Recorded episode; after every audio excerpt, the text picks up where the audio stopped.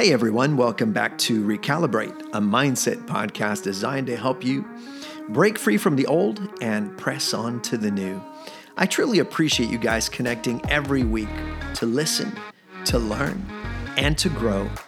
If you've been enjoying this podcast, which I hope you have, would you take the time to give us a five-star rating and leave us a positive written review? I value your feedback and it blesses my soul.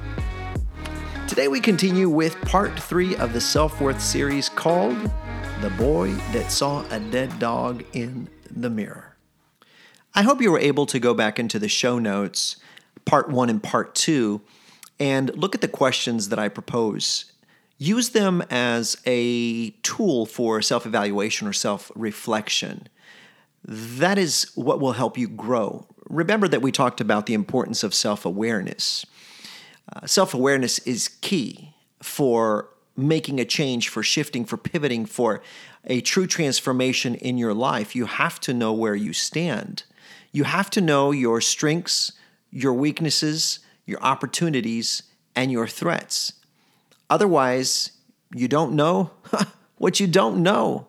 And if you don't know, then you will never grow. I mentioned last time that there are three basic elements that are required in order for you to go from point A to point B. I talked about the mindset of intentionality. Intentionality means that you're able to envision yourself at that point B. Let me give you an example. For instance, let's use baseball as a metaphor. A baseball player that manages to make it to first base will never make it to second base unless first base is point A, second base is point B. He will never make it to point B unless he's able to intentionally envision himself there. If he's already thought that he's not going to make it, if he's already mumbled, I'm not never going to make it to second base. This is too hard. Well, then he has elevated the probability of him not succeeding. So step number one for you to get from point A to point B is being able to intentionally envision yourself there. So intentionality is that first key step. Uh, number two, I mentioned to you last time also that number two is discipline. So I can envision myself at point B intentionally, but now I need to actually position myself and create a plan. I have to have the discipline, create a plan. So as a baseball player, I'm waiting for the batter to hit the ball. And as soon as I hear the strike of the ball against the bat, then I will run. That's the discipline. And step number three is consistency. I have to consistently, as a baseball player, consistently put one foot in front of the other, one foot in front of the other, one foot in front of the other, until I make it to second base.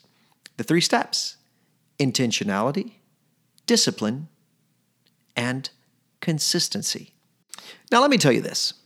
After listening to a podcast or going to a conference and listening to a, uh, a motivational keynote speaker or watching a motivational video, uh, we get pumped up and excited. Our biology is activated, and it's almost like we have this, this newborn inner strength. It's almost like those of you who are back, who grew up back in the seventies and the eighties as I did, you probably remember Rocky One, you know, and going to the movies for the first time and the big buzz about the Italian stallion, Rocky Balboa. And if you uh, remember that time and you went over, if you're if you're in your forties, late forties, early fifties, well, you probably remember and watching this movie and leaving the place wanting to wanting to put on a, a pair of gloves and get before a punching bag and start start training, you know, and running upstairs and and and push-ups and all these things because you were excited and pumped up, all jacked up, as we would say. But you know what? The same thing happens when we go to a motivational conference or when we listen to a podcast that excites us, that gives us tools and and know-how, you know, and how to break free from paradigms and and and and shift and pivot and all these great things. But let me tell you something. If you don't do anything with what you have learned through these podcasts or at a conference or watching a video, if you don't do anything with the material that is provided for you, the material that is supposed to or other content that is there to equip you, to empower you, if you don't do anything with it, it'll fizzle out. That excitement that you feel, that, that inner buzz that you feel, that extra strength that you have, it'll fizzle out in no more than seventy-two hours. seventy-two hours and it's all gone. However, if you do something with it, if you take, you know, the keynotes, if you take the uh, the uh, steps one, two, and three, or or the, you know the, the the five steps to this or that, and if you implement those with intentionality, with discipline and consistency, believe me, you will see change. You will see change. It's the same concept behind the New Year's resolution. I mean, come on, let's be honest and serious. How many people, how many people actually achieve whatever they set forth at the beginning of the year? The percentage is very low, and let me tell you, every time I'm in a conference at the beginning of the year and I ask everyone, how many of you have set New Year's resolutions? You know, I would say that in a crowd of one hundred, at least seventy will raise their hand and they'll say, yeah, I, I set forth, you know, some, some resolutions for the new year. And then the next question that I ask them is, okay, how many of you with your hands up would say that you have written those goals down or those resolutions down on a piece of paper? And out of the seventy, I would say that the end, at the end, we would only have about twenty-five or thirty hands up saying, yes, I actually took the time to write them down. Well, out of those thirty, out of the crowd of one hundred, out of those thirty, only about half of them will actually see their goals come to fruition, their resolutions come to fruition. So you have to be extremely intentional. You have to write things down. You have to exercise the things that have been given to you. You it's not just pie in the sky. You know, you can't just rehearse some some some affirmation, you know, and and think that things are going to happen. You rehearse the the affirmation, but then you do something with it. In other words, I've always said this. I say affirmation or declaration without action is the beginning of insanity. You can say, you know, I mentioned one of the verses that uh, I've rehearsed in my mind when I run marathons is I can do all things through Christ who gives me strength. Well, I can rehearse that. I can rehearse that a thousand times a day. And I can I can believe it in my mind and in my heart as I rehearse it. But if I don't get off of my rear end and work out, either get on a treadmill, put my shoes on and go run out in the street, time myself, watch my pace, watch my nutrition, everything, watch my speed, my stride. If I don't do that, nothing, listen to me, nothing is going to change in my life. Absolutely nothing. Affirmations and declarations without action is just the beginning of insanity. There's another verse that I love that's in the Bible that I uh, use as an example when I speak at um, Christian conferences. There's there's one that says, uh, and my God shall supply for all of my needs according to his riches and glories in Christ Jesus. And a lot of people who are without a job, unemployed, they will quote this over and over and over again as they sit on their couches eating Doritos and watching Netflix. And they just say, well, you know, the Lord shall supply for all my needs according to his glories and riches in Christ Jesus. And my my my next question to them is, have you not read that there's another scripture that says, if you don't work, you don't eat? If you don't work, you don't eat. You've got to get off your rear end and do something about it. You just can't declare and affirm every day. You've got to do something with it. Well, the reason I share this with you today is because whatever you're learning through this podcast, whatever steps you're learning, whatever tools I'm uh, sharing with you, make sure that you take them and you do something with them. Because if you don't, guess what? Nothing. Nothing will ever change. Last week, we talked about the little boy who saw a dead dog in the mirror, and that little boy is Mephibosheth. He's found in the Old Testament. Several of you sent me messages saying, hey, I'd read the Bible before and never come across Mephibosheth, and now that you have mentioned him, I've become interested in his life, and I've started reading and uh, about him, and it's quite interesting. This little boy's life is a clear example of what happens when we are exposed to certain, uh, to a certain environment. Now, keep in mind that he grew up, uh, he was birthed into royalty. He grew up in the palace. His grandpa was the king. His dad was the prince. And, of course, uh, you know, Mephibosheth was set up to become the prince and then eventually the king someday. But grandpa and dad go off to battle and they die. And when word gets back to the palace, the nanny takes Mephibosheth in her arms because he was a little boy, and she flees to a place called Lodabar. And in the process of running over there, she trips, falls on top of him, and he becomes crippled of both legs.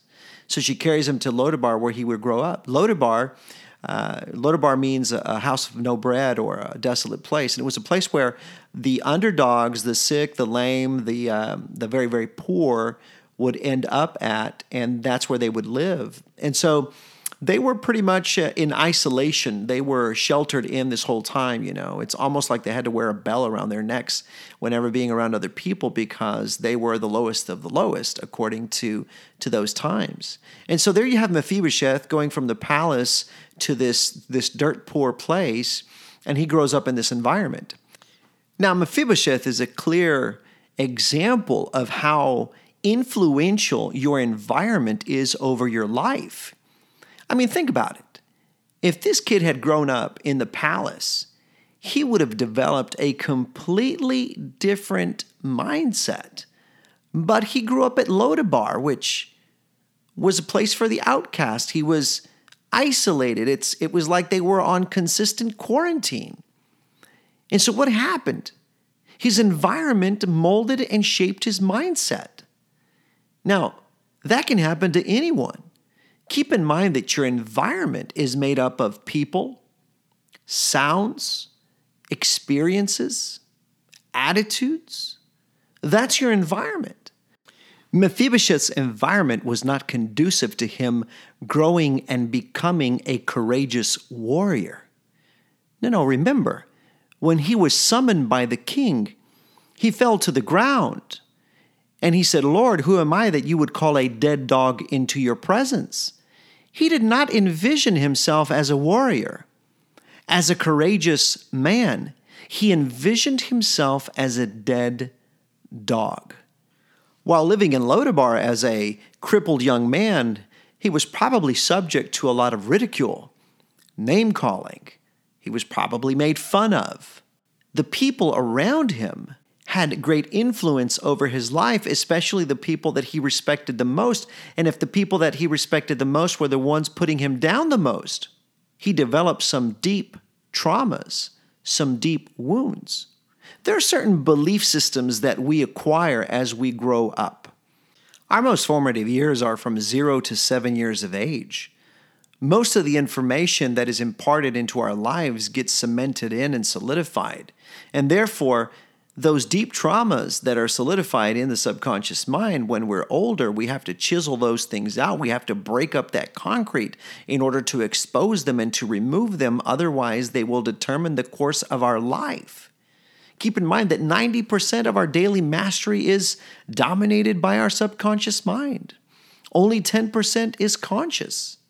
I'll give you an example. When I stand in front of a big group, and I'm talking hundreds of people at a conference, I will have them fill in the blanks, and I'll say something like, "Curiosity killed," and everyone chants, "The cat." I will say, "Knowledge is," and everyone says, "Power." And then I will say, "Ignorance is," and they will say, "Bliss." And so then I go back and I correct them, and I tell them, "Curiosity didn't kill the cat. Stupidity did." "Ignorance is not bliss. Ignorance is poverty and death. Knowledge isn't power. Applied knowledge is power." And you were probably filling in the blanks yourself with the exact same answer that most people provide. And I'm not uh, trying to criticize you. I'm not. What I'm trying to prove is a point. You, as all of us, have been imparted with specific information that has been cemented in your subconscious mind that you have believed over time, and that belief has come your reality, and that reality has formed your destiny. But the goal is, through this podcast, is to help you free yourself from thought patterns, mental constructs and paradigms that have been detrimental to your growth.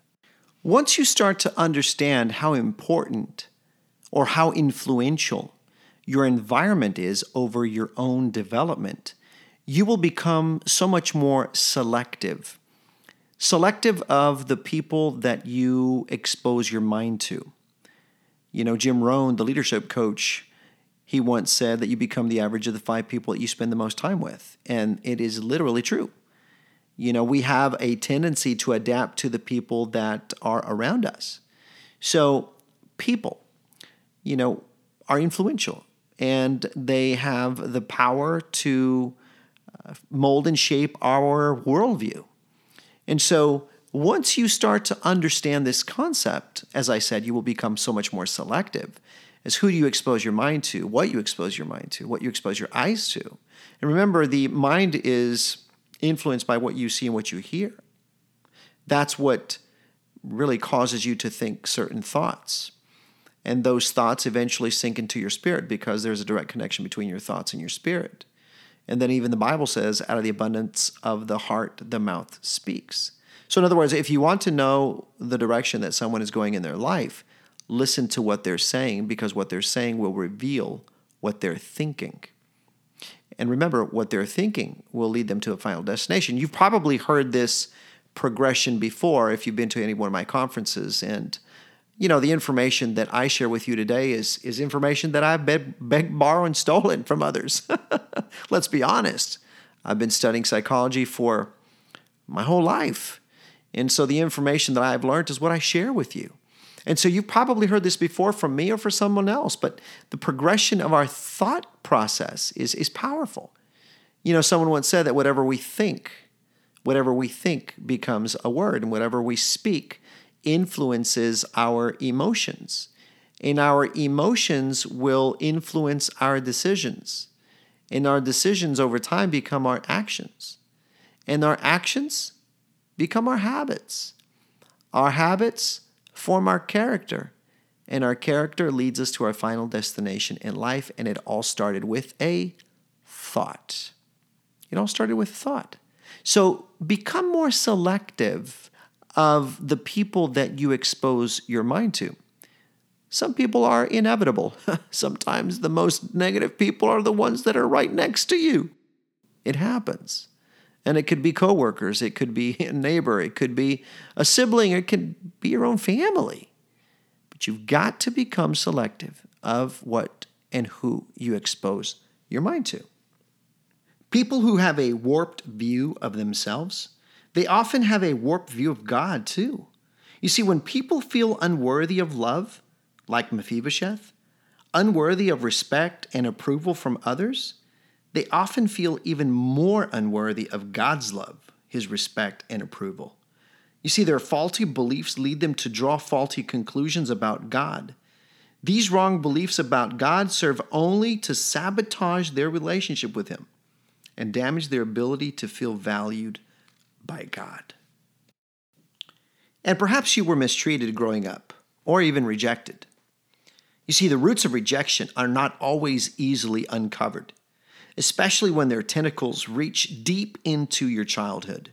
The people who are rejected from conception, yes, from conception, can have a lifelong experience of never ever feeling loved and accepted, of never knowing the comfort of a mother's warm, reassuring embrace, or the security of a father's strong, protecting arms. You see, when rejection is all that has been known, identifying its origins can feel overwhelming and frightening, but, but, if rejection is to be removed from your life, now listen, it must be fearlessly faced and dug up by the roots with the help of the Lord and replaced with his loving acceptance. The actions and attitudes of parents toward their kids sends a clear message to children about their value and their worth. Not just their value to their parents, but their value and worth as human beings. These messages, listen, they stick like glue, and they carry lifelong implications. You see, children with chemically dependent parents, Their thought process is that, that alcohol and drugs are more important than they are. Children of workaholic parents, their thought process is that their work is more important than they are. The children of the compulsive spending parents, the message they get is that money and things are more important than they are. And the children of the perfectionist parents, the message they're getting is that their demand for perfection is more important than they are. Now, a little side note on perfectionism. A lot of people, they uh, pride themselves in being perfectionists. And if that's you, well, number one, let me tell you that perfection is never going to be attained. Excellence is attainable. Perfection is not.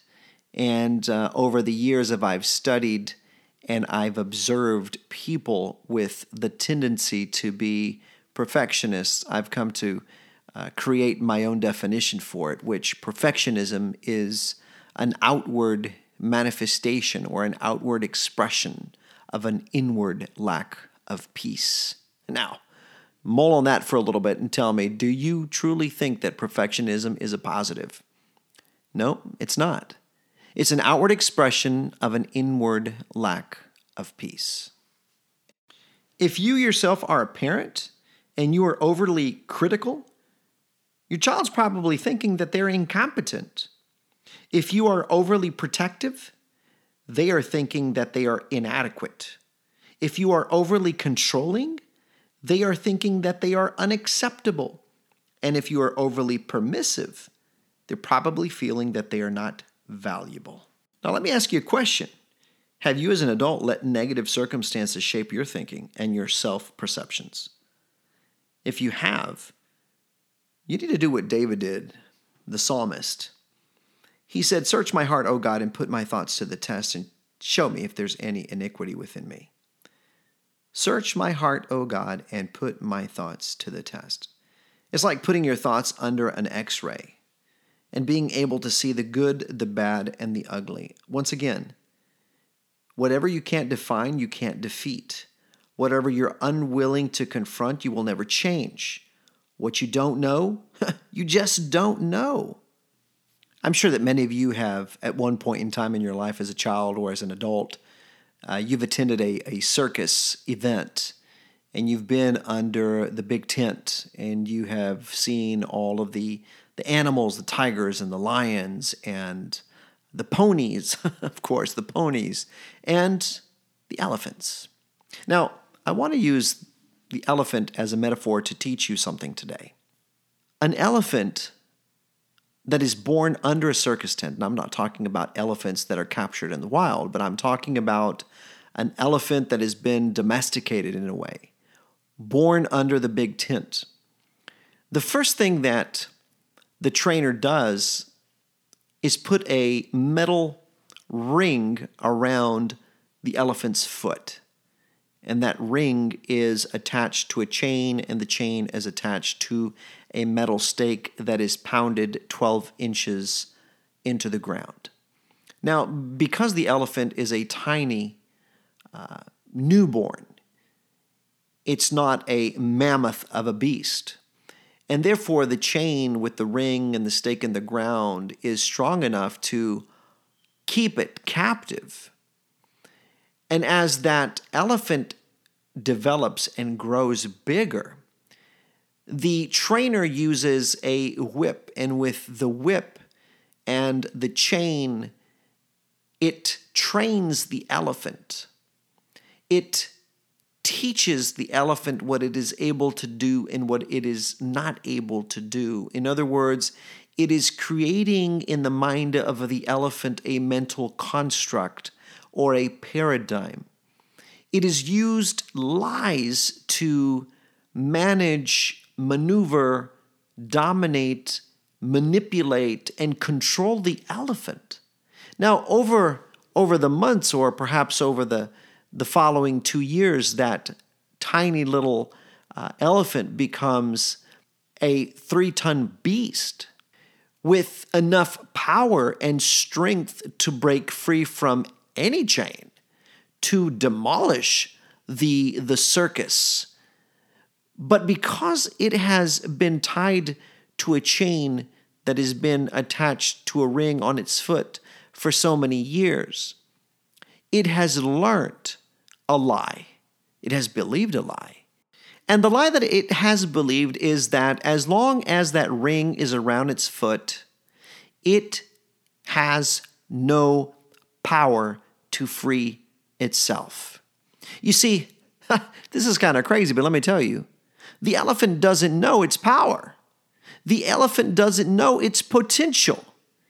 The elephant doesn't know its strength because the elephant has never seen itself in a mirror. It doesn't realize its size. It doesn't realize its power. It doesn't realize its potential because nobody has ever told it, because no one has ever taught it, because it's been taught the polar extreme opposite, and it has believed every one of those lies. And therefore, the elephant is constantly kept captive with the same chain and the same stake in the ground. So how does this story apply to your life? Well, the chain represents past experiences, environment, words that were spoken over your life. Even the words and uh, attitudes that were felt while still in your mother's belly, yes. If there was a rejection from the mother, words that were spoken that were not conducive to your uh, proper development while inside your mother's womb. Uh, through research, it's been proven that children are birthed with a sense of unworthiness that affects them later in life.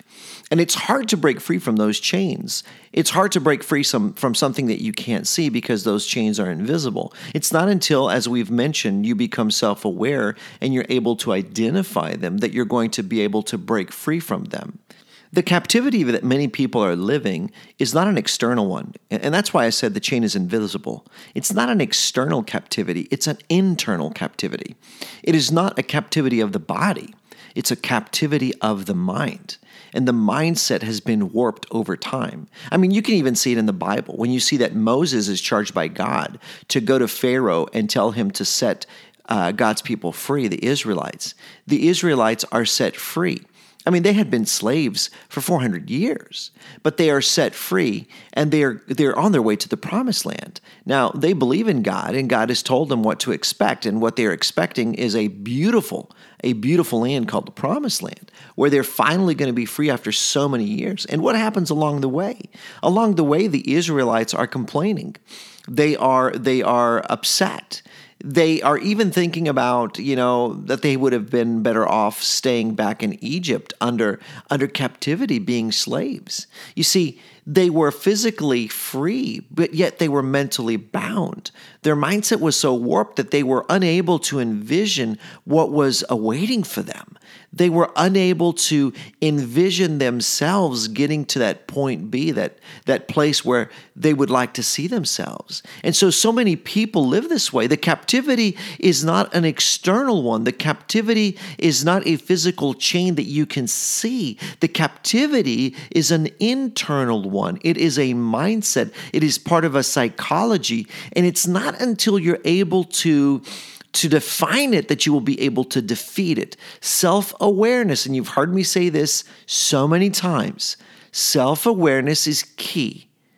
Don't let your past determine your present and dictate your destination.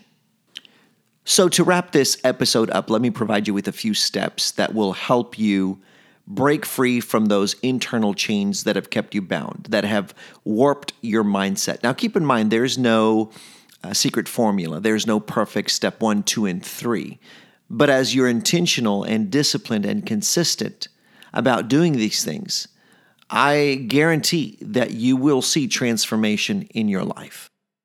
Of course, as a man of faith that I am, I would highly encourage you to start by going before the Lord in a time of prayer and doing as David did, as I previously mentioned, and start by praying, uh, search my heart, O God, and put my thoughts to the test, and show me if there is any iniquity within me.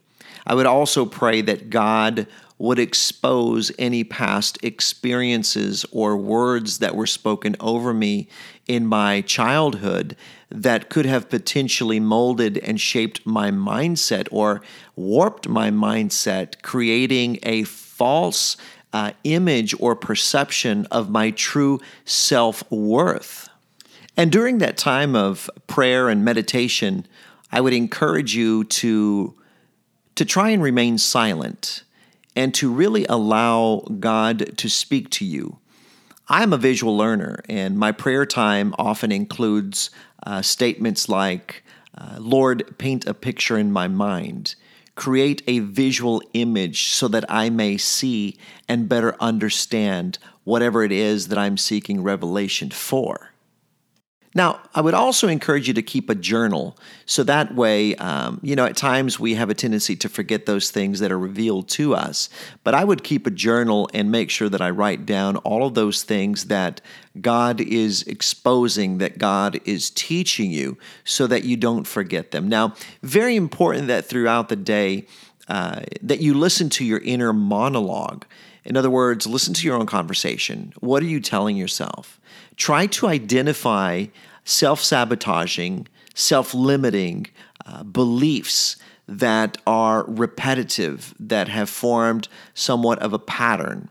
Now, once you're able to identify those ideas, those mental constructs, also be quick to identify the emotion that that idea evokes.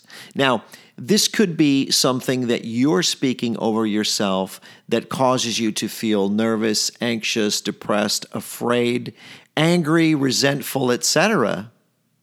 Or it could also be something that is spoken by someone else that causes you to go into the same funk, that causes you to feel the same emotions. Be quick to identify the word. Be quick to identify the action, the image, the idea, the experience, and the emotion that is connected to it.